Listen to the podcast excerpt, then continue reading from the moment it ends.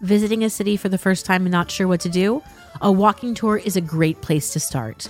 Top Dog Tours is in Boston, Toronto, Philadelphia, and New York City.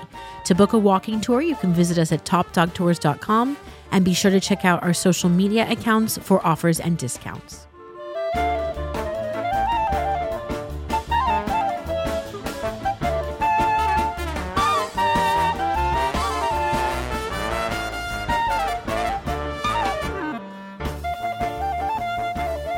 Hi, this is Nicole Kelly with She Brewer in the City, and today we are interviewing me to give you all listening a chance to know a little bit about my background and the things that I'm passionate about. Today with me is my husband and producer and sound editor, Patrick Kelly. So he's going to be asking me some questions. Hello. I'm excited to be on this side of the mic. Should maybe, be fun. maybe learn something new after. I, I know. Many, I, many I think years. this is going to be our first episode, but we've been recording a lot of these out of order. So it's kind of fun to turn the tables on Yeah, you. be the one interviewing. I know. I feel weird because I don't have the questions in front of me. Uh, you know, it's kind of funny about doing these questions. I feel like I know you so well. Yeah. So I feel like I'm going to be asking a lot of these questions I semi already know the answer Yeah, to. so it's weird. But at the same time, maybe I don't know fully the answer because some of these questions are a little more, I don't know, I think personal to what your faith is and what Yeah. your uh, beliefs are. And I think there's some things that I do that I don't think you know. So I think you might be surprised. maybe. Maybe. Yeah. So tell me a bit about your Jewish upbringing. So I feel like this is now a trope that I've heard a lot. I was raised conservative, but we weren't religious, which makes absolutely no sense. But I've heard several other people kind of introduce their Judaism that way. So I'm originally from Los Angeles. I'm from the San Fernando Valley, though I've worked very hard not to sound like I'm from the Valley. So it may not sound like I'm actually from the Valley. For those of you that are familiar with the area, my parents live very close to CSUN. Um, so we were members of a conservative synagogue that my family had been in some capacity members of since the 1970s, so about 20 years or so. And my mother was fairly active in my preschool. I attended Jewish preschool. I was basically in some sort of Hebrew school from kindergarten until I was about 15. Um, we didn't keep kosher growing up. And my great aunt, who I'm sure will come up a lot when we're talking about kind of my family's history, was kind of the Jewish matriarch. And we spent a lot of holidays at her house. So a lot of my memories attached to Judaism during my childhood are related to her and my great uncle, who unfortunately has passed away. I'm still very close with my great aunt so yeah, I I wouldn't say that I, we were very religious growing up. We you know celebrated kind of the main holidays at our house, like Hanukkah, and um, we would obviously do Passover and breaking fast and Rosh Hashanah dinner. But kind of the I though I don't consider them minor holidays now, like Sukkot. Like we never celebrated Sukkot. We would go to like a Purim carnival, but I feel like I was probably the most religious person in my family if that makes any sense. I was recently talking to my mother, and I don't remember this, but she said that she used to threaten that I couldn't go to Hebrew school if I misbehaved. Clearly, this is real, and or maybe she just made it up. I don't even know. But clearly, I was religious to the point where I enjoyed going to Hebrew school. Whereas, whereas my sister went to socialize, we joke a lot about how I went and learned and was, you know, really believed everything, and my sister just wanted to hang out with her friends. I've said this to you before. I, I don't really think I came into um inter, and kind of were interacted with people who weren't Jewish really until I started going to kindergarten because that's when I left the Jewish preschool and went to secular school. So I feel like in my very very formative years, most of the people I was coming into contact to were with were Jewish. So being Jewish was normal. And being from the San Fernando Valley, which is kind of like an enclave of Jews, I feel like being Jewish was normal even when I went to secular school. I would say, you know, more than half of the kids at my day school were Jewish. So it wasn't like I was other than. I never really felt like being Jewish was something different. It was very normal. It was very accepted. I didn't really experience any anti Semitism until I got into junior high. And even then, it wasn't anything compared to what I feel like people are dealing with today. So it, I, I feel like it was, it was like a pseudo religious secular youth, if that makes any sense. Do you have a strong memory of when you were othered for the first time, where you felt like being Jewish meant you weren't part of the mainstream? I feel like there were kids that made comments about my nose, which is kind of um, this was pre nose job. I definitely had a nose job, and I'm proud of it. Um, uh, made comments about my nose where I felt like this was the first time I was kind of being told that I was different in some capacity. But I feel like outright anti-Semitism I didn't really experience until I was actually an adult. I remember I remember I did that tour of Music Man, and there was a guy in the cast who was wearing yeah rosary like as a necklace. And i i remember saying something like i thought that was weird because it was a religious object. And he kind of got really defensive and said what do you know? You're a jew. You don't even believe in god. And he said this in front of a couple other people i considered friends and no one said anything. And i felt that was very other. I feel like that was one of the first times i felt kind of just like overtly you know, that an anti Semitic comment was made to me. And, you know, clearly this person had no concept of Judaism or me. And I wasn't even friends with this person. I was just making like a passive comment because I didn't understand something. So I feel like that's one of the first instances that kind of stands out to me as feeling like I was other than, especially because there was someone there who was either at least half Jewish, if not fully Jewish. I don't know how religious they were, but I knew they were Jewish in some capacity. And then someone else there who I considered a friend, and no one said anything. So it was, hmm. I felt very alone and I, an isolating incident. Okay.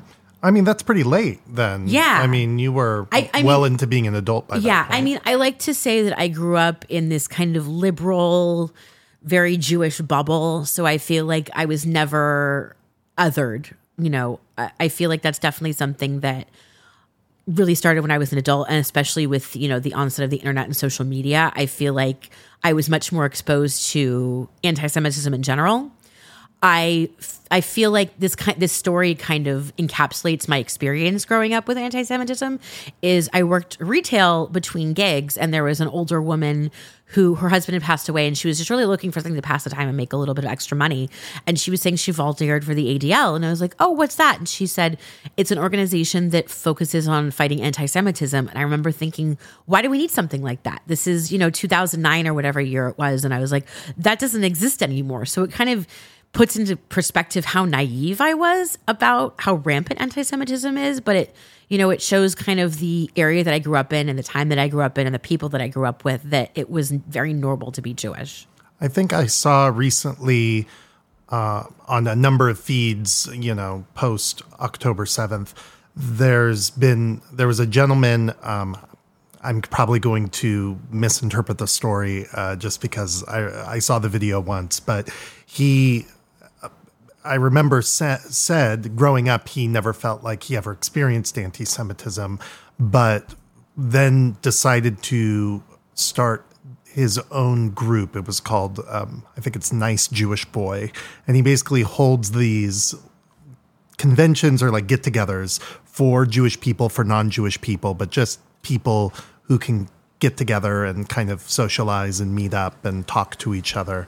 Um, I think it's partially maybe a dating thing. He gets a lot of like, he tries to separate so it's not all just one, a bunch of girls getting together or a bunch of guys getting Yeah. together. He tries to diversify it as much as possible.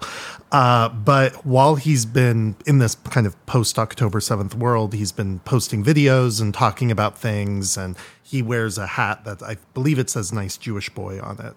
And while he was posting a video about anti Semitism, a person on the street confronted him, basically calling him uh, racial slurs and calling him things. And he was like, almost shocked and taken aback by it in Yeah. the moment that he was like, oh, oh my, I'm literally making a video about my experience with anti Semitism And and, how it's exactly almost non this. existent. And then somebody comes up to him abruptly on the street and, you know, basically verbally assaults him in that way. I feel like the and you know I've been very lucky. The few instances I've experienced anti-Semitism, it is very shocking and almost jarring because a part of me is like, "Are you insane?"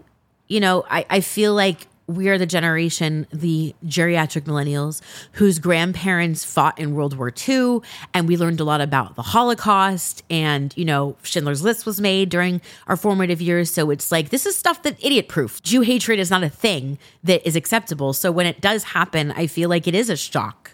And it's, you know, I feel like what I've been seeing since October 7th, you know, I've been crying and I have stress nightmares and it's it's out of control. But I feel like growing up, I like I said, I did growing up in kind of this nice little bubble of you know acceptance and being proud of being Jewish and being able to display that. And you know, I remember, you know, I still make fun of my mom for not wanting to say the word Hanukkah out loud in public because we'd be like at a department store and she'd be like, okay, I'll think about it for Hanukkah. And I'd like laugh at her. But, you know, having conversations with her, especially since October 7th, she's like, you know, you know where I'm coming from now. You know, my mother, she, you know, her my, her mother had to lie about being Jewish and couldn't go home early on Friday to celebrate Shabbat from work because she would have lost her job. So she's carrying that trauma that I feel like I did not have that is now again coming back. Yeah, reintroduced into This generational trauma that I've worked so hard to kind of get rid of. and nothing's more Jewish than that, right? Yes, generational the trauma is very of Jewish. the same traumas over and over and over again. Uh, speaking of generational trauma in your family, where does your family historically originally come from? I, I know you, you said you grew up in LA, but what about a couple generations? So if we go back to great great grandparents on both sides, everyone lived in the shtetl of what is now either Russia, Poland, or Ukraine. Um, my great grandmother, my mom's grandmother on her mother's side. So my mom's mom's mom is uh, from her paperwork from Ellis Island says that she is from Poland. However, her father's paperwork from years earlier from the same town says it was Russia. So it's kind of that border that kept on shifting depending on wars and what was going on. I don't know as much about my dad's family, though when we were at Auschwitz on in the book of the people who were killed during the Holocaust, we did find my maiden my maiden name, which is not very common and anyone who has it is related to me, and it said the people were from the Ukraine. So well, it's now the Ukraine. So Yeah, I think, you know, that pale of settlement, Poland, Russia, it's either Ukraine or Belarus or, Yeah. you know, all of these ambiguously Eastern European Yeah. countries that wars and drama and, you know, kingdoms all fought and lost territory or gained territory depending on who was ruling that generation or that week. And yeah, uh, cha- the borders changed a lot. yeah, I mean, you it's hard to keep records, especially from a people where records were destroyed. Yeah. Yeah. So it's that Eastern European pale of settlement shtetl life. Like I literally had a great grandfather who was a tailor. So, you know, when I did Fiddler on the Roof numerous times, I always felt like it was very much my family. Everyone, to my knowledge, came through Ellis Island. I have records for some relatives. The last direct relative that great grandmother came in 1920. So I did not have any direct relatives who would have been in Europe during the Holocaust. Do you feel like that made it more difficult for you to relate to the Holocaust? Or if when you met people who had that direct trauma in their families or in their lives, that you felt a little kind of separated from that? I do feel separated in some capacity because I don't think I carry the same type of generational trauma, but I think a lot of the trauma my family carries is from what they experienced when they got to America. I also had a great grandmother who was in Russia during World War One, and I think just the general being a Jewish person in the early 20th century in Russia has kind of trickled down a little bit. I mean, we'll talk about this, but I don't think it's damaged my ability to relate to people the, who have relatives who are in the Holocaust or the Holocaust in general. It's something that I'm very passionate about and know a lot about. So um, I think I think it might give me an advantage because I'm coming at it from a non um, personal connection. I, it's not like I had a grandparent. Well, a non-direct Yeah, relative. a non-direct connection. relative. I, it's not like Yeah. I had a grandparent who was in a camp or lost a lot of family members. So I think there's a disconnect I can have and look at it from more of a academic perspective. Though I mean, it's still personal. No, Uh, I, I think it's know. personal to anybody who is of Jewish heritage, but it's not personal in the way that I have heard stories from a relative or lost relatives. So, where did your family settle in the United States after they came through Ellis Island? So my mom's maternal side, they all ended up in Toledo, Ohio. And I was making a joke once. I was like, Jews in Toledo. Apparently there was an uncle who worked at a tire factory and he was able to get jobs for everybody. And uh, another uncle, I don't know if it was the same uncle, at one point in the 50s visited California and said, It's much better out here. You should all come. And they all moved to Beverly Hills. My mom's dad's side, they lived in Chicago, and I'm not sure how he ended up out in in the Los Angeles area. My dad's family is very New York. My grandparents were born and raised in the South Bronx. They sounded like it. So they they clearly just walked from Ellis Island to the Bronx and just stayed there. But my dad and his parents did move out to California when he was six. Um, so that's kind of how everyone ended up out in Los Angeles. Then your parents basically grew up in LA. Yeah, yeah. So My- you're yeah. second generation Los Angeles. Yes, second way. generation San Fernando Valley, I guess. So you can get specific, Yeah, that's exciting. I guess. I don't know. I mean, the- I, probably in the 80s, that was an it was a very exciting be. thing when Valley Girl was a movie Yeah. and it was a trope. Encino Man. yes, I am a fan of Encino Man. It's a good movie. It's a good movie. I mean, hey, another Brendan Fraser classic. I know with Pauly Shore, who is Jewish. Growing up in LA, what was that experience like? In general, Yeah, just being in LA. Um, everyone in LA is involved in the industry.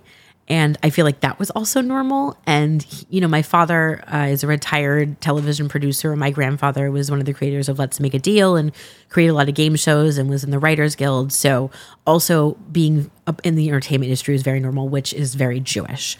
Uh, LA, like I like to say, is a giant suburb. So, we didn't really leave the general, you know, West Valley area too much. I do feel like I was afraid of Hollywood a little bit because I knew it was kind of dangerous. And, you know, I eventually went to school there. So obviously I figured out that that wasn't real. But it was a very suburban existence, idyllic in some capacities. You know, we were middle class living in a flourishing suburb. And, you know, I, I wasn't really experiencing any racism and you know there were there was At least overt racism. overt racism. I wasn't experiencing it. I'm sure it ex- obviously existed.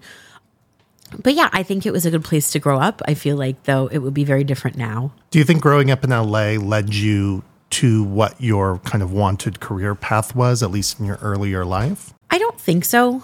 Um, I did do I did do children's theater and then kind of decided I didn't want to do it. I, I don't feel like the exposure to my family being in the entertainment industry had anything to do with it. I think it was their love of the arts that more encouraged that. My father, especially his love of um, classic films. You know, my mom likes to say that she got me interested watching old movies by showing me musicals, which is what we're doing with our daughter. She loves movie musicals. And then I kind of got into, you know, classic film and used to come home from school every day and watch TCM. And I kind of fell in love with uh, that aspect of it. It wasn't really the theater part of it that came until later when I was in high school. And I really don't think growing up growing up in LA made a difference. I feel like a lot of people who end up on Broadway grew up in the middle of the no, middle of nowhere. I feel like that's a much more common story than I grew up in New York or LA. Yeah, I mean, I think a lot of things tie people into wanting to pursue a career in acting or performing or anywhere in the industry, really. Um, but I, I don't know. When you're surrounded by it all the time, it might, you know, influence it. I will say, I don't know if I would naturally have been drawn into being a actor, performer, singer if my parents weren't already involved in it and I was exposed in the way in that way. But then again, I can't imagine what my life would be or who I would be without that kind of exposure. Speaking of your family, can you share some family traditions or cherished rituals or things that your family does? It, like um, Jewish rituals? Yeah, that are Jewish that might maybe are unique to your family or are just things that when they come around yearly that you kind of tie yourself to? Yeah, I can kind of start with the the year cycle. So Rosh Hashanah, we always had dinner at my great aunt and great uncle's house, and obviously had apples and honey, and it was a big kind of family get together and dinner. And then you know a week or ten days later, however far Yom Kippur is away, we would do the break fast. I don't really remember my parents fasting, but I did after I turned thirteen, and then stopped for a little while, and they started doing it again recently. Sukkot, we didn't do anything for Sukkot. For Hanukkah, you know, being an American Jew, that was like the big holiday. So we got eight presents. And when I was younger, we would always do a big family get together at our house. And then we would also do one at my great aunt's house. And then as time went on, it would just be at my great aunt's house where the family would get together. But every other night, um, we would get a present. And then when my sister and I got older, there would be a night where they'd take us to the mall and we got to pick out a present, which I thought was really cool. After I was out of preschool, we didn't really do anything for Purim. Passover, we always had these huge Seder's at my great aunt's house, like 30 plus people. And there's a couple things I think that my family does differently just in general. So at Passover, normally when someone finds the afikomen, they're the one that gets a present. But at my great aunt's house, everyone got a present, including the adults. Usually it would be some sort of book, possibly about Judaism for the adults, but the kids would either get money or a present of some kind. And I think that's pretty unique.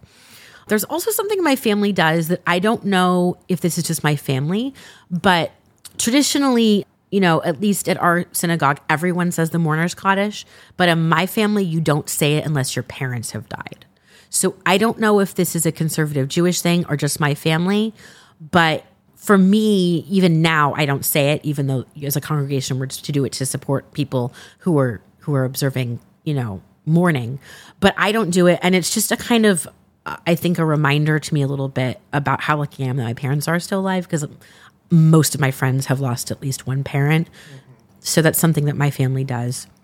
that's different. Any of these celebrations or unique traditions have you incorporated into your adult life or your family life? I I mean we do have a big holiday party, which I like, but it's not with, you know, with my extended family obviously. I don't know. You know, we don't have large seders, so I don't think I'd have the opportunity to give every guest a gift. And we have a small apartment, so I don't know how we would hide the afikomen. I'm interested to see how that will work out when our daughter gets a little bit older. I think a lot of what I do and what we do is stuff that we've created. I like I said, I feel like I grew up pseudo religious secular, so we didn't have a lot of, well, this is what we do. We do Shabbat, we do this. So there wasn't really a lot of that. I feel like a lot of the stuff we did was just very normal so there's not anything mm-hmm. unique, I think, that I've kind of brought into our life. I think anything I do as an adult is something that I've kind of made the conscious decision to do. Are you influenced then by what your family was doing before? Or is this something that you've now learned in your own Jewish studies or connecting to the synagogue that we're now going to or other things that have kind of influenced that? I don't think it has anything to do with what my family did before. My mom, in particular, you know, she had a sister that passed away, so her parents kind of distanced themselves from religion. So she didn't really have anything that she did. And I think that's part of the reason we didn't do anything is there was nothing that she had that she brought to the table. And my dad's family wasn't very religious in the same way. You know, he had like three months to, to get ready for his bar mitzvah and it was at the temple of the deaf. And we make jokes about my dad singing badly and you know no one being able to hear. Uh, so they didn't really bring any like major traditions with them to our household. So i think that anything that i've started to implement with our daughter has been stuff that i've either always wanted to do and you know either felt uncomfortable asking to do it or just knew that it wasn't possible and things that i've learned about that you can do. You know things like hanging a mezuzah and saying the prayer for that or you know doing shabbat every every friday and things like that that i've always wanted to do. Obviously like i always wanted a sukkah but we live in a new york apartment so that's not going to happen. Um, well why, why do you think your family never celebrated sukkot? I don't know. I feel like you know the high holidays were a big deal and we went to synagogue but i i feel like it is a major holiday but it wasn't treated like one in my family. I'm not sure why like something I really always want to do is one of the things you can do is sleep outside under the sukkah. And I always wanted to do that, which, you know, is about as much camping as I'll do. Um, but it's something, you know, we can't do. There's no room service in the no sukkah. No room service in the sukkah. So I feel like that's just something, you know, we can't do in this apartment maybe someday if we ever move. Well, speaking of our child, how has your relationship with Judaism changed since having a child?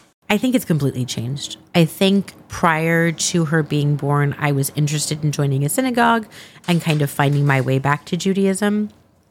But since she's been born, I've been super active within the synagogue. You know, from three months on, we were doing little kid classes, and they have a day school. And I knew I wanted to send her there because I feel like I wanted her to have a Jewish education. And a lot of reform synagogues. It's once a week or you know only a few hours a week. And i wanted it to be as thorough as the education that i had. And i thought that that was the best way to do it. I also you know we've started to do shabbat on fridays. I'm going to services on fridays. I'm celebrating holidays i've never celebrated before and doing things like going to the march in DC and getting to know the clergy very well. I feel like I didn't really have any relationship with the clergy at the synagogue I grew up with. And I feel like maybe it's because I was a child, but now as an adult, I feel like I can communicate with these people and talk religion with them in a real way. So I would say that my relationship with Judaism has changed a lot. I, I don't I don't think I'm necessarily more devout. Like I still believe in God in the same way. That hasn't really changed, but I think my activeness has changed. I'm more actively a Jew. Well, what role does faith and spirituality play in your everyday life? And how do you want to instill those values in our child or any future children that we have? In my everyday life, I feel like recently I've thought so much about being Jewish and my faith has become a big part of it, especially in the last five weeks. But I pray every night and you know i it, i use it as kind of a meditative time to center myself and communicate with god and talk about the things i want and kind of go over the day a little bit. I think in addition to you know it personally speaking directly with god and praying you know the idea of tikkun olam which is healing the world is very big at our synagogue. And you know i volunteer with an organization called days for girls. We're going to be interviewing one of the heads of the new york chapter you know, I I try to be active in the community in some capacity and the idea of helping people out, you know, mitzvah. The the idea of go, you know, even if it's just something small like telling somebody they dropped something or holding an elevator or complimenting someone. I feel like every day I, I do a little bit to try to go out of my day to make someone's day better and I think that kind of stems from the idea of healing the world because even these small things that we can do can make a difference because you don't really know what someone's going through during the day. And maybe you saying something nice to them makes that day better. And I, I feel like that kind of, again, goes back to my faith. But that's, again, something my mother taught me that I don't think was based in religion, like saying thank you and treating everybody the same, no matter if they were a janitor or a CEO. I feel like those are kind of Jewish values that she grew up with that maybe she didn't realize were related to Judaism. And that's definitely something I want to pass off to our daughter. We live in a city with so many different types of people, and it's so easy, especially when you're living in a neighborhood like the Upper West Side, to not notice people who are not in the same socioeconomic or religious group that you are. And I think it's so important to notice these people and their worth. So I want to pass on the idea that, you know, you need it's it's good to be a mensch, you know. And someone even mentioned to us that she's already doing that. You know, she she's she comforting her. She's two years old. She's comforting classmates who are upset that they're being dropped off at school. So she's already doing that on her own. She's very empathetic. But I feel like the idea of community service and giving back is something I want to instill in her. I also want to instill my love of Judaism and how joyous it is. I feel like a lot of Judaism and our history is very sad. It's holidays about people trying to kill us and the Holocaust, obviously, and there's a lot of anti-Semitism, but there there's a lot of things trending online right now about Jewish joy, and that's really what I want to pass on to her. Is my love of Judaism, is my love of my heritage, is my love of my religion.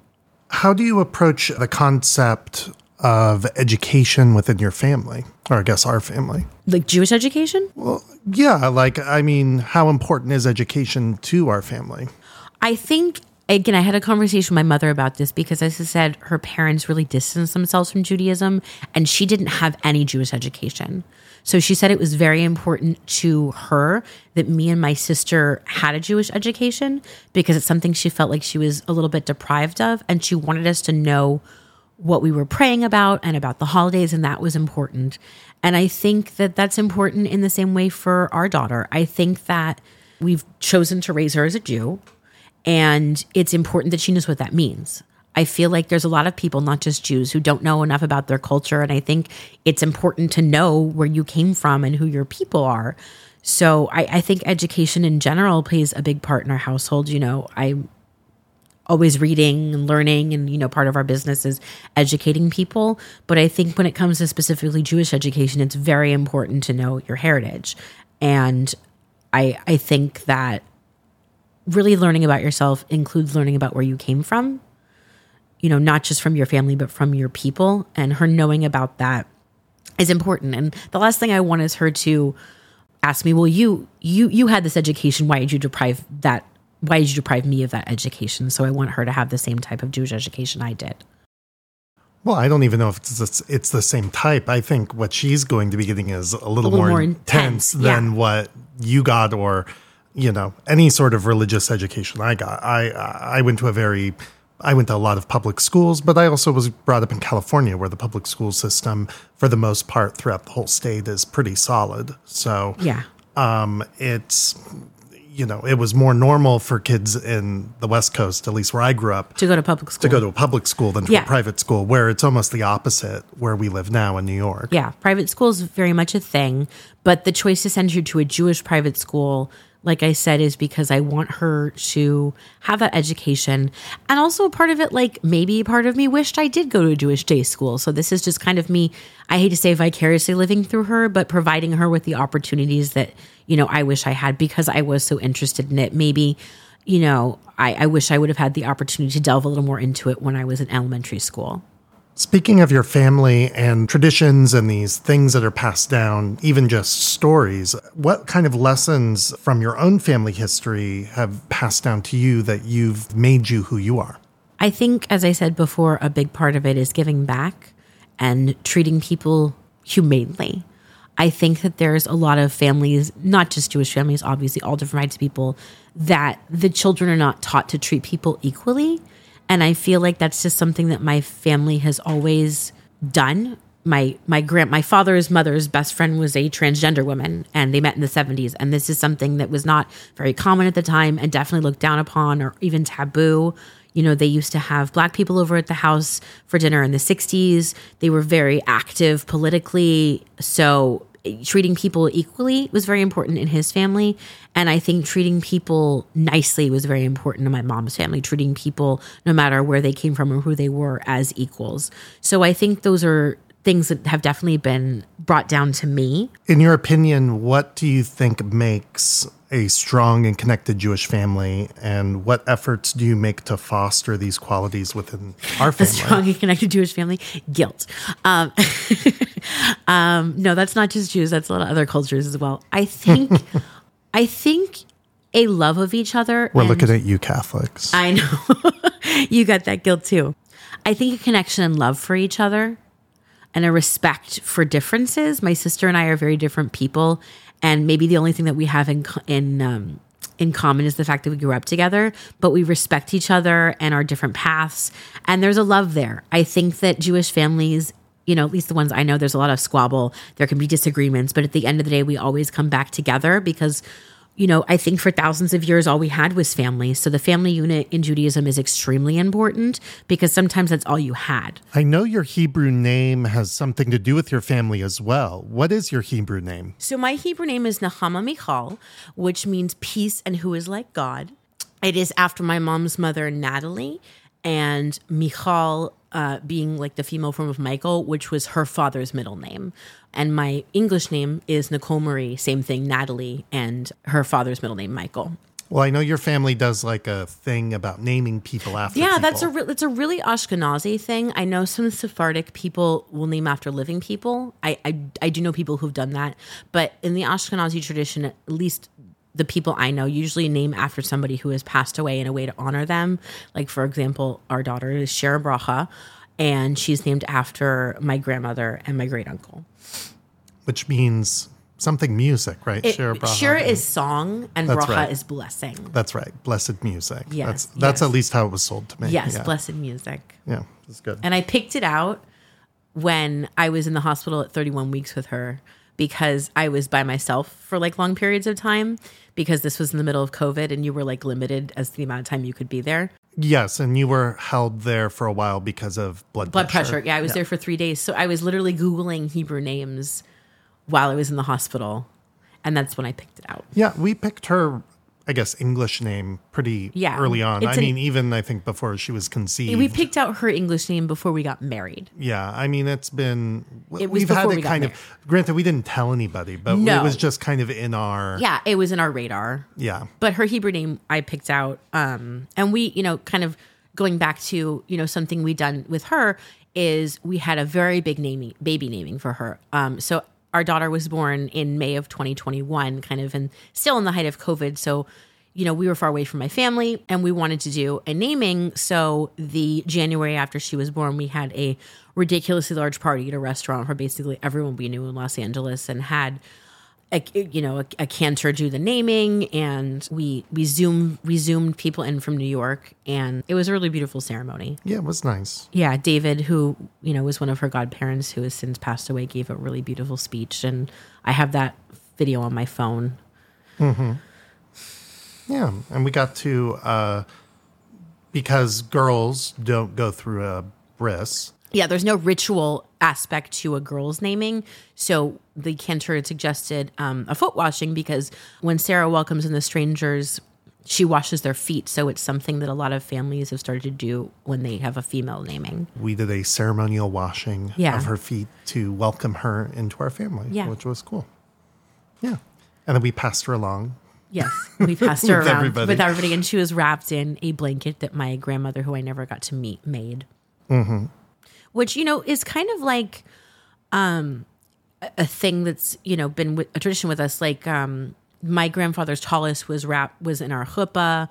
You know, I think kind of going back to the question you asked earlier, a lot of what my family does is passing down ritual objects and saving things like that. We have a lot of items So to get away from the family a little bit, what are you passionate about? Like, what makes you want to wake up and do things in the morning? I'm very passionate about our daughter. I feel like I never wanted to be one of those people who was like, I'm a mother, and that's my whole, you know, personality. But it has become a big part of it. I think partly because I've become active with her at the synagogue, so I'm known as her mother, and we're together.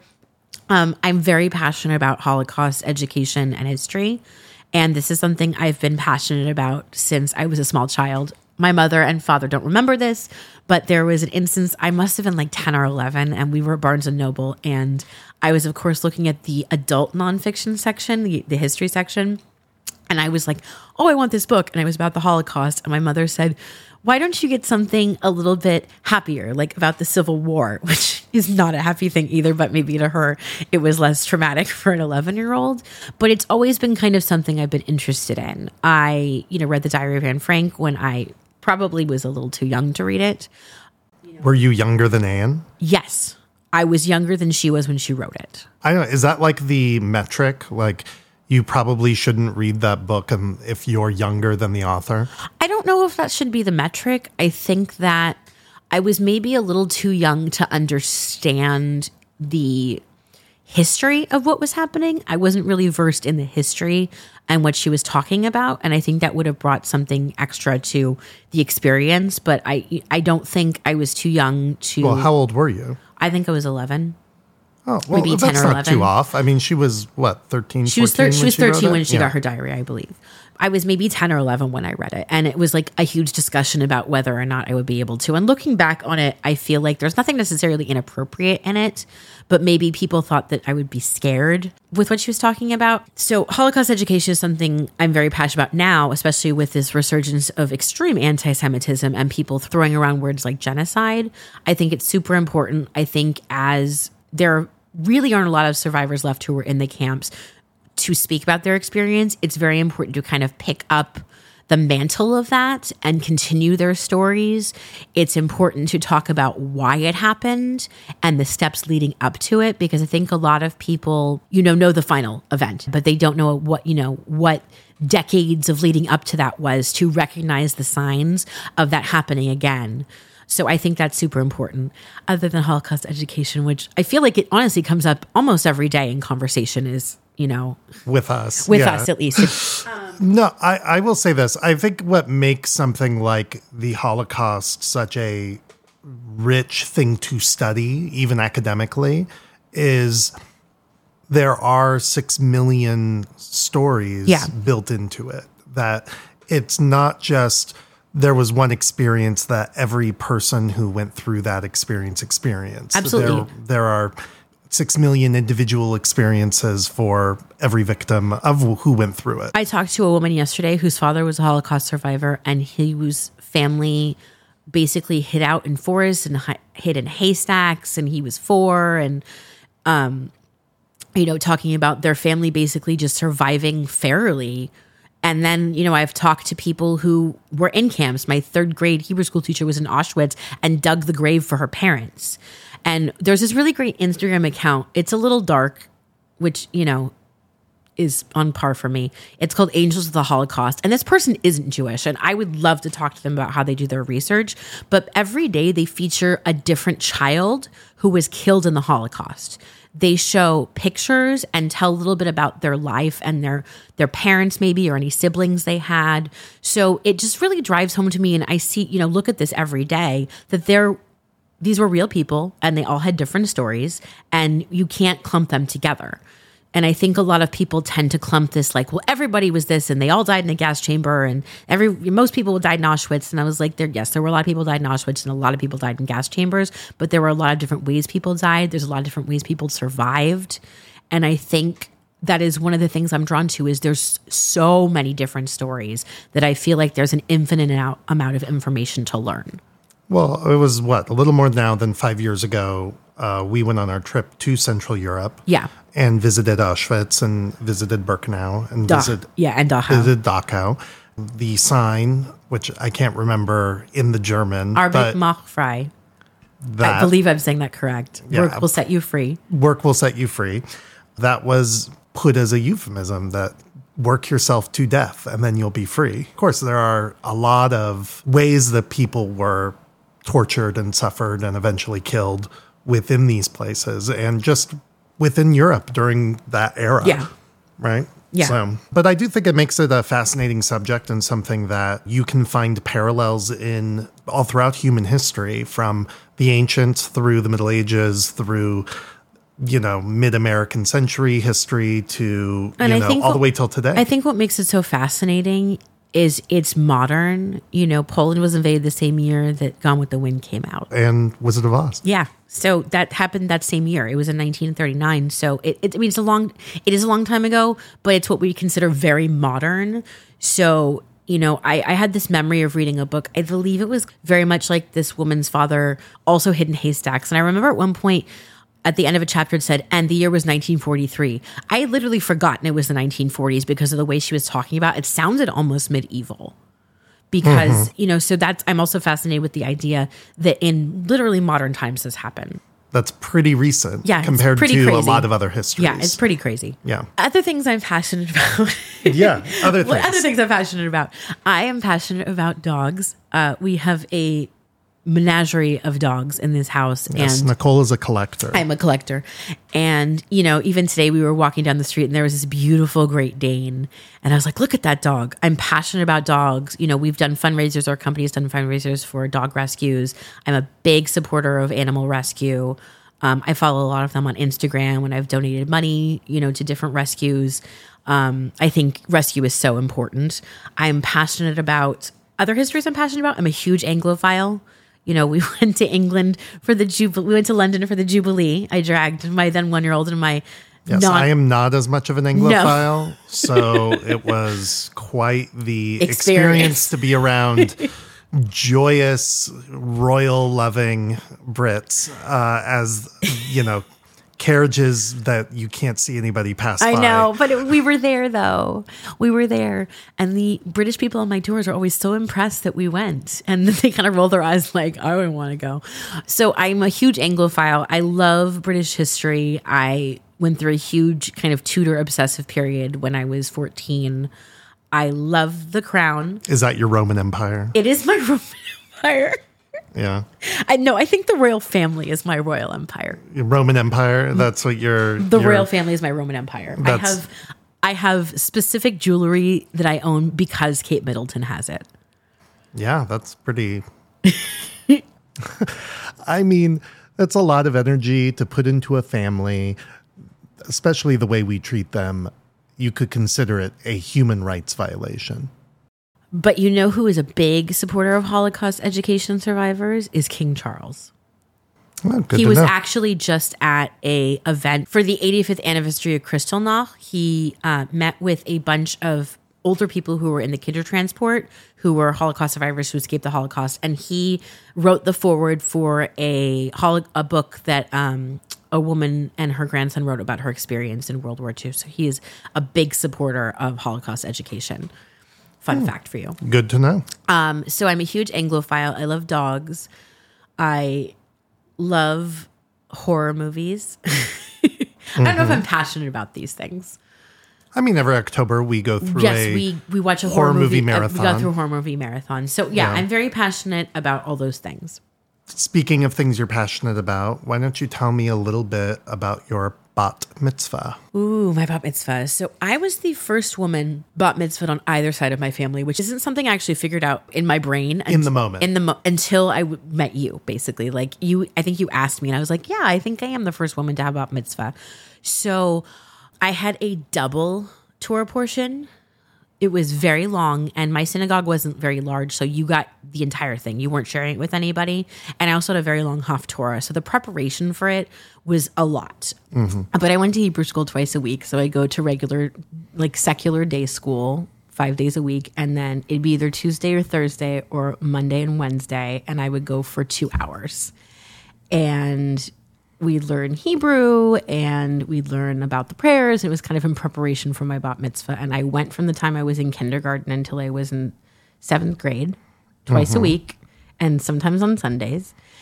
And a lot, you know, one of the things that was required of graduating, I guess, from each class is from each year is you had to go to a certain number of services. So you'd be required to go to like a certain number of Friday night or Saturday night services. So I was exposed to the services, and then I was also in the children's choir. So we would perform at concerts and in services, and then inevitably once a year, the like the class you were in would have like a Shabbat service they'd leave. So I was kind of, I mean, it wasn't like we went to services all the time, but you know, I went regularly enough that I was very familiar with the prayers and the process of all that.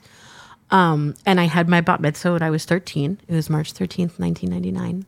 I thought that was cool because it was the 13th and I turned 13. I practiced a lot. I was very, took it very seriously. I had it memorized way before I needed to. There was no last minute with that. The ceremony was lovely. And my mom talks about how people didn't realize I could, because I basically like chanted the Torah portion and they didn't realize that I could sing. So, you know, she said that everybody was kind of complimenting me and was really surprised by that. Um, I feel like every girl who had a bat mitzvah in the 90s kind of wore like the same outfit. And I've noticed this on some social What is this outfit? it's like a suit because I think a lot of these people were conser- were raised conservative, and you had to cover your shoulders on the bima. So like there, it was like tights with these little heels and like this suit. Mine was like a white dress with a little white suit jacket. Uh, you've seen I'm pictures. sure that caused conversations. You've seen pictures of this. It wasn't an issue for me. It became more of an issue when my sister had her bat mitzvah because she did not want to wear an outfit like that, and there were a lot of discussions about that. Um, but of course, the party is the most important part as well to any thirteen-year-old. well, before we talk about the party, do you remember any of your portion? No, Like if I was like, if you if you put it in front of me, I might be able to remember some of it. but like off the top of your head, you couldn't just be like, No, I probably could. Baruch Adonai. Yeah, No, no, no. I don't know. No, no, I I feel like they all start like that. so. they no they all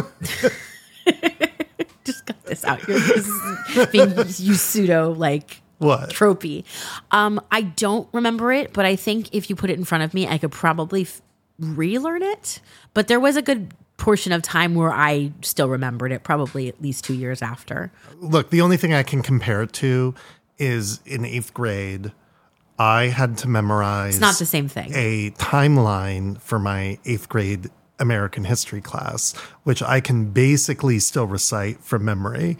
how long was that timeline It was long. I mean, it how goes, long did it, went take to recite the timeline uh, like 40 minutes like it because if you did the entire thing you, it, which we had to do by the end of the class it was like everybody was broken into it took 40 minutes for you to recite this timeline you had to write it down No, that's fully. not the same thing. no no i'm just saying you had to fu- write it down fully and then over about a two week period and there were about maybe 28 30 kids in the class he would have us come in in sections and then we would have to and as the other kids like waited outside he would have us like recite certain sections, but we didn't know what section we It's were not the same so thing. you had to know the whole I thing. get what you're saying, but it's not the same thing because each I the Torah portion was about 10 minutes, which is extremely long for a Torah portion. The Haftorah was a little bit shorter. So it would be like trying to remember 20 minutes of just straight monologue in another language while singing. yeah, it's like doing an aria, like an operatic Yeah, aria. yeah, yeah, yeah. So it's something you need to keep up with. But I think that it's something that I could definitely relearn. It would probably be in the back of my head somewhere.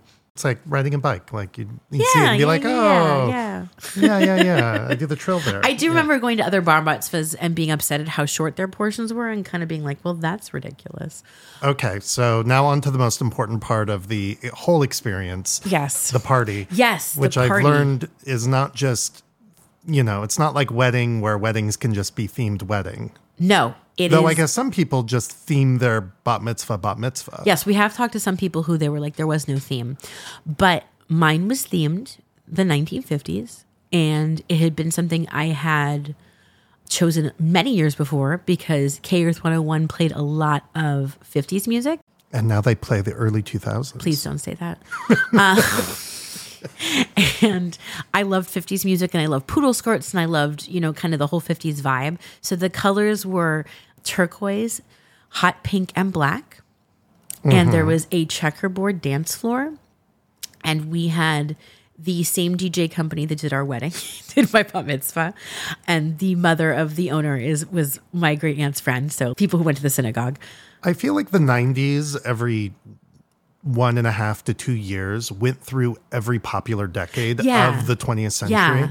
Like became suddenly popular again Yeah. all of a sudden.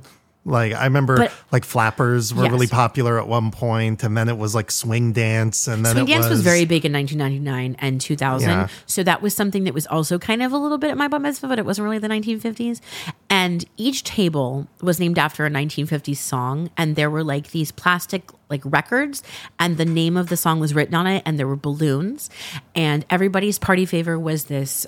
It was a cup, like a tumbler, like a glass tumbler that had Elvis on it that my mom had gotten at a gift show. And she filled it with malt balls and then put like this mesh on top of it and made it look like a sundae, like put a straw in it. She's very crafty. Your mom is very crafty. She's very good at that kind of stuff. I think that's my first memory of your mom was when I went over to your house the first time she was making things for you because your sister was in the band. uh, Yeah, yeah, making as the wands. Was she making wands? She was Yeah. making stuff, and I was just like, oh, such. There's a lot of crafty yeah, stuff. Yeah, my mom's really good at that. So she Yeah. made those favors. And I remember there was like an Elvis Barbie doll next to them that I think is still in the house somewhere. And we also. She also, we also got a picture taken of me dressed like a car hop and turned it into a cardboard cutout, which is still in my room. I might post a picture of that on my Instagram if you're curious as to what that looks like. You can see a very, very thin 13 year old Nicole dressed as a car hop. So the party was during the day. So my parents got a van that took all the kids from the synagogue to the venue, which was the country club my parents were members of. And that was really cool. I thought that was really cool. And my dress was this turquoise. It wasn't a poodle skirt, but it but it poofed out like a poodle skirt. And it had, I think, a Scotty on it instead of a poodle. And my mom's best friend Gail made it because she sews. And um, I loved that dress. I wore it for Halloween, I think, that year as well. so it was a very 50s year. It was a very 50s year. I enjoyed it. I feel like though with the this has kind of occurred with other events in my life like prom or graduation. I remember we were cleaning up as we were leaving and I'm like that's it. I was like that's it. I was like I've been studying for this my entire life. I've been playing this party for a year with my mom and that's it. Well, what's weird is my bat mitzvah was in March and Hebrew school graduation was until June. So it's kind of like this weird, like I had my bat mitzvah, but I'm still going to Hebrew school type thing. I will say, and I've never told you this, I have stress dreams about not being eligible to graduate from Hebrew school. Wow. I am going to be 38 years old and I still have like dreams that I have not done the coursework to graduate from Hebrew school. So I don't know. We can unpack that at a different Do, time. do people get like Hebrew school senioritis, basically? I, I kind of, but I have like if you bar bat mitzvah early, then and you have to continue through the rest of the year, you're like, well, I already did it. yeah, that's Like, kind of how I uh, felt for a few months. I was kind of like, well, you know, but I still weirdly dreams about not being eligible to graduate, which I have a diploma and there was a ceremony, so I definitely did. It's kind of like how you have those high school stress dreams, even though you're in your Oh, 30s. yeah, I, I sometimes still have them where I have to go back to school and I'm like, oh my God, I'm naked and I have to take this class Mi- to graduate. Mine, mine is is I'm always a science credit short of being able to mm. graduate high school. Well, do you have like a distinct memory of joy at your bat mitzvah party? Yes. I there there was this like a mix or mashup of 1950 songs that was like after my grand entrance. I just remember dancing and having like a really great time. And um, I remember my favorite song at the time was "Pretty Fly for a White Guy." I'm dating myself. All the uno, dos, tres, Tres, cuatro, cuatro, cinco, cinco, cinco, seis. seis. Yes, I remember dancing to that and just being excited to dance to my favorite Offspring song at my bat mitzvah. I mean, Americana was a very influential album. Oh, and another thing, because it was a daytime, we weren't religious, but because it was a daytime party on Saturday, we couldn't do a candle lighting. For those of you that don't know what this is, basically, there are candles, and you call people up who are important to you, like your relatives or your friends, and they light a candle with you, and there's supposed to be 13 candles, but we couldn't light flames because it was still Shabbat.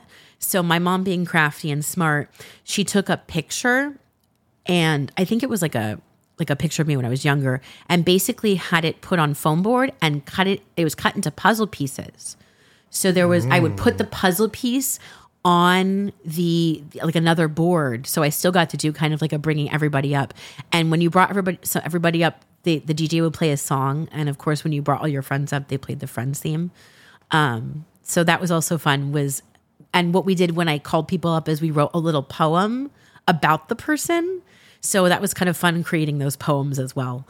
Is that a, I guess, a, a Valley bat mitzvah thing or The puzzle piece thing? No, no, no. The like little poems to bring because I feel like in my adult life I've now been to many, many bar and bat mitzvahs, uh, either as a performer Or as a guest. As a guest, and I think that trend tends to Well, I clearly started it. I don't be know. around it. I don't know. I was like, is that I don't know. I do have a friend that had a bat mitzvah after me that also did the puzzle piece thing because it, it was a They nice, liked it on they yours. liked it. It was a nice workaround, I think, for the for the candle thing because a lot of people had daytime parties because they were cheaper. yeah? Uh, So I don't know if I clearly started a trend in the valley or it's just something that my mom had seen someone else do. But it was kind of fun writing the poems. so, what do you love most about being Jewish?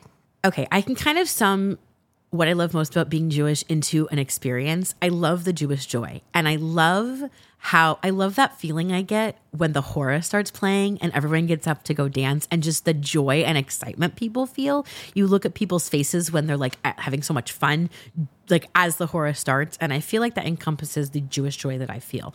I love the musical aspect of Judaism. I think it's one of the things that kind of got me interested in music and performing is temple and exposure to that. And I think I talk about being in the children's choir in the other thing. Um, but I love the community feeling. I love that, you know, I went to this march, you know, yesterday. I didn't know anybody on the bus I was with. I spent the entire day with this woman I never met before. And we connected and, you know, we kind of took care of each other. And I love that regardless of where you are, you can relate to people on a certain level because of a shared experience in being Jewish. Knowing that, what inspired you to start this podcast? in my journey to being more observant and being more involved with the synagogue as an adult, I was trying to, you know, figure out what I wanted to do, where I fit in in all this. What does being Jewish mean to me? So, you know, as any good person in 2023 does, I turned to social media and the internet and was looking for maybe influencers or podcasts that would you know, give me some insight on what it's like to be a modern Jewish woman living in a major city in 2023. Who's a mother? who's a mother, and there, it kind of fell into two categories. There are people who are more like lifestyle, so they're you know showing cool fashion and going to parties, and they're very pretty, and they're like also Jewish, and you know there's an aspect of that. And there were some people who were, you know mothers who were kind of doing things like this. I would decorate for the holidays, but you know that wasn't really what I was looking for. And then the other thing I found was a lot of people who were like, I'm Orthodox. This is what Orthodox Jews do. This is what I believe. And I think there's a very important place for that. And I think it's important to normalize Hasidic and Orthodox Jews as normal people because I feel like a lot of people see them as like you know, come look at the freaks. And I think it's yeah, I mean, it, there's definitely a further othering. A fetishing almost. Yeah, fetishing. Uh, anybody who lives an extreme lifestyle of any kind, we want to make a you know reality show about it. Yeah. If they're you know uh, conservative anything, Yeah. I mean, uh, or at least hyper religious Yeah, of any people kind. are intrigued by that. So we have our influencers who like that's their whole thing, and that's great. And then we have our ultra religious people talking about their religion, but there really wasn't anything in the middle. There wasn't people talking about different ways to be Jewish. The podcasts tend to be about Torah or, you know, they're like super intellectual. We're talking with triple PhD about anti Semitism. And um, that wasn't really what I was looking for either.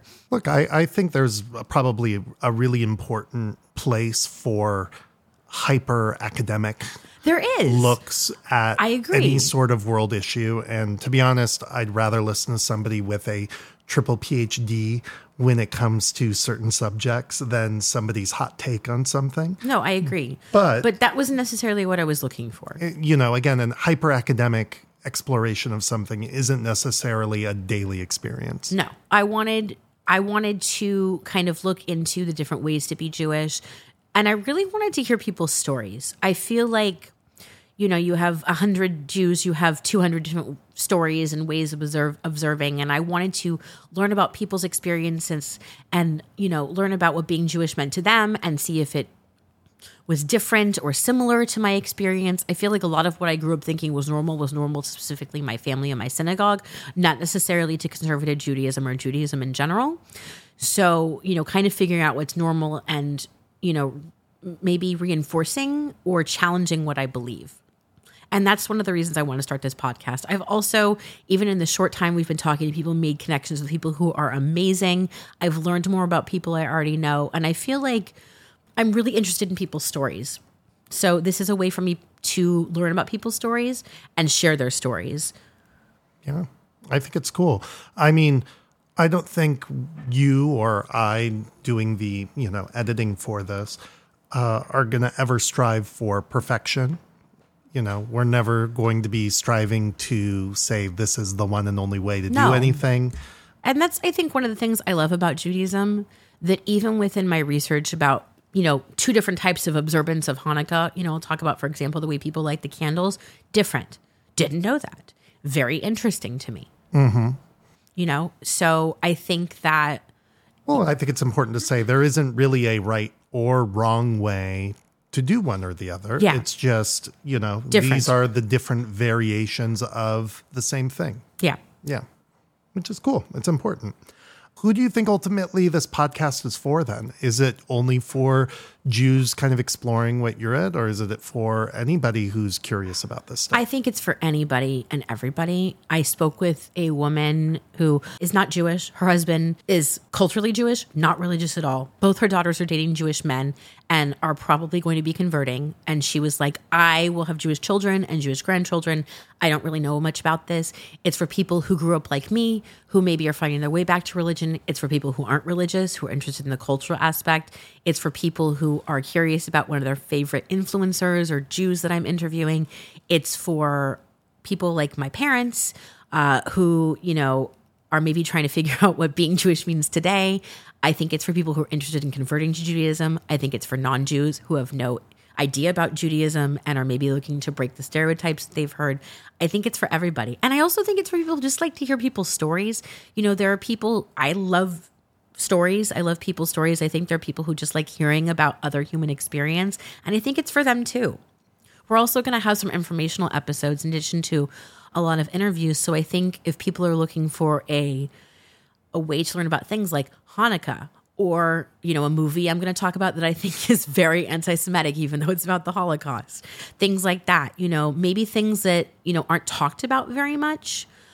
Um, well, our background and what we've done since being actors and performers is we own a historical walking tour company, which gives us kind of a direct voice to travelers and to people exploring these cities like New York and Boston and Philadelphia and Toronto. And by kind of exploring these cities, we get to talk about the history, get to talk about the people, the cultures that are in them. Doing these kind of more informational episodes Yeah. that are diving into maybe one aspect of Judaism mm-hmm. or one aspect of a holiday or a a film that kind of reflects on that. What we do on our daily basis, on our bread Yeah. and butter. That's kind of what Yeah. we constantly I mean, we've learned how to now research a lot of this history, a lot of this stuff in a really short amount of time so we can pump it out to the masses as you know, as succinctly and interestingly as possible. Yeah. So I definitely think there's episodes that are, will be able to do that as well. So it's going to be a mix of informational episodes and just interview episodes as well. Yeah, and we'll see how it evolves. I mean, maybe this is the format right now. It might change to something else later on. uh, Yeah. As we kind of learn and evolve into doing other things. Yeah. Is there anything else you like doing in your spare time? I am an avid reader when I have time. I love to read trashy romance novels. It's like a palate cleanser where I don't really have to think and I know how it's going to end. I like reading, I read a lot of nonfiction. I feel like there was an entire year where all I read was books on Ellis Island that my brain kind of exploded a little bit. I, I read a lot of nonfiction about New York. I read a lot of nonfiction about the Holocaust and World War II. I read a lot of nonfiction about UK history. Uh, I watch uh, historical dramas where nothing happens, as you like to say. Um, I think it's because I. They cross the street. I know. I think it's because I have anxiety and I feel like it makes me feel better. These are like sometimes low stakes problems that might have been big problems in, you know, 1915, but like now it's not that big of a deal. So it makes me feel kind of calm. And even sometimes like rewatching those things, which I've read is something that people with anxiety do a lot is they'll reread or rewatch things. Um, what else? I've do I- heard that's like an ADHD it is. And an- thing. yeah, where, anxiety. You know, you recommend a show to somebody and they're like, I don't have time for that. But then they'll binge watch something they've already seen before. But Yeah. when they say they don't have time for it, it means I don't have time to like pay attention to and it. And like mentally digest it. yeah. Yeah. Yeah. I will rewatch a lot of stuff. So I watch a lot of historical dramas. I we travel a lot when we have the time. I love to travel. We take a ridiculous amount of tours when we travel, not only because of what we do, but because I truly do think it's one of the best ways to learn a city. I'm sure there are to learn people about a who city, travel to New York because I own a yearly that see more company. theater than we do Yeah, in like I a do. week. I don't know. We go to theater. We go to I go to when we have time we go to theater. I like going and seeing shows. It's just hard. I feel like when we first moved to New York, I was like, I'm going to see all the Broadway shows. And then we were poor. And then when we weren't poor, I'm like, I don't have time. And, you know, it Yeah. becomes a huge event. So I think when there's something I'm excited to see, we go see it. I think the problem with living in New York with Broadway right next door is we always think Broadway's going to be, be right there. next door. Yeah. So there's shows that I wanted to see that close. and I'm like, oh, well, guess that's not happening. You know, whereas like when I used to visit, I'm like, I'm going to see these shows, buy tickets ahead of time. It's going to be a big deal. Yes, I have some of them as guests where they'll see a show pretty much every night. And I'm like, oh, I heard that was good. It's been around for three years, but I haven't seen it. You know, that sort of thing. So, since it's the first episode, this actually their our first exposure Yes. to this. Though this kind of came about by Nicole and I talking about how these shows and these episodes would operate, and we just thought it would be fun with the interview episodes. Do a little return to something I grew up with, and I know Nicole used to watch Yes. when she was younger, of uh, the Actors Studio, starring James Lipton. If you ever watched the Actors Studio, James used to end most of his episodes, or it, was a big core part of it, with a series of questions. Mm-hmm. And they were an always the same questions. Or a director. They were always the same questions. And these questions usually gave you some insight just on the human and the person and kind of what was important to them. So we've created a bit of a ripoff version of Yes. it Jewish actor studio questions. the Jewish version of the Actor Studio questions. Our first question is What is your favorite Yiddish word? Schmuck. And I probably use it at least once a day. Yeah, schmuck's a good one. What is your favorite Jewish holiday? I feel like I should say Hanukkah, but I really like Passover. I like Passover because I have very fond memories of celebrating that with my family. Do you have a favorite food item that you would eat at Passover? Potato leek soup. I don't even need to think about that. Yeah. Yeah. Well, that's kind of a you family thing. Your We, your great oh my god, the potato potato leek soup. Yes, yeah, I would over the matzo ball soup. I know matzo ball is more traditional. Yeah, well, there would be two options. It would be either potato leek or matzo ball, and like whoever was kind of like waiting on the tables would go around and ask. Always potato leek soup. the potato leek soup's good. Yeah, I mean it's a it's solid, really soup. good. Yeah. If you had a bat mitzvah today, what would the theme be? Travel mm.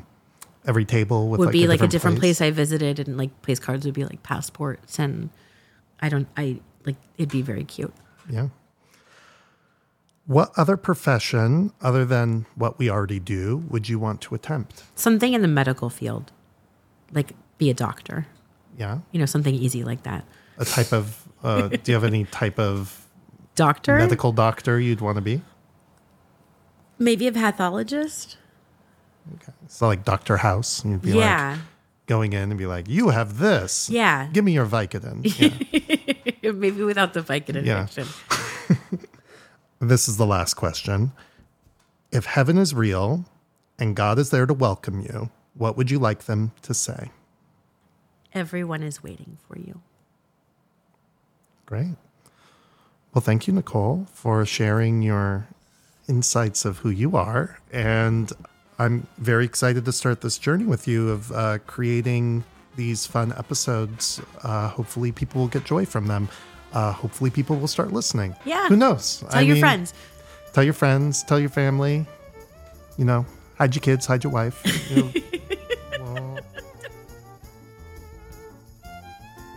Like what you just heard, subscribe, and you can make sure that you don't miss any of our episodes. You can check out our Patreon, where you'll have access to special episodes and offers. And I'm also on Instagram at Shebrew in the City if you want to follow along with my everyday life.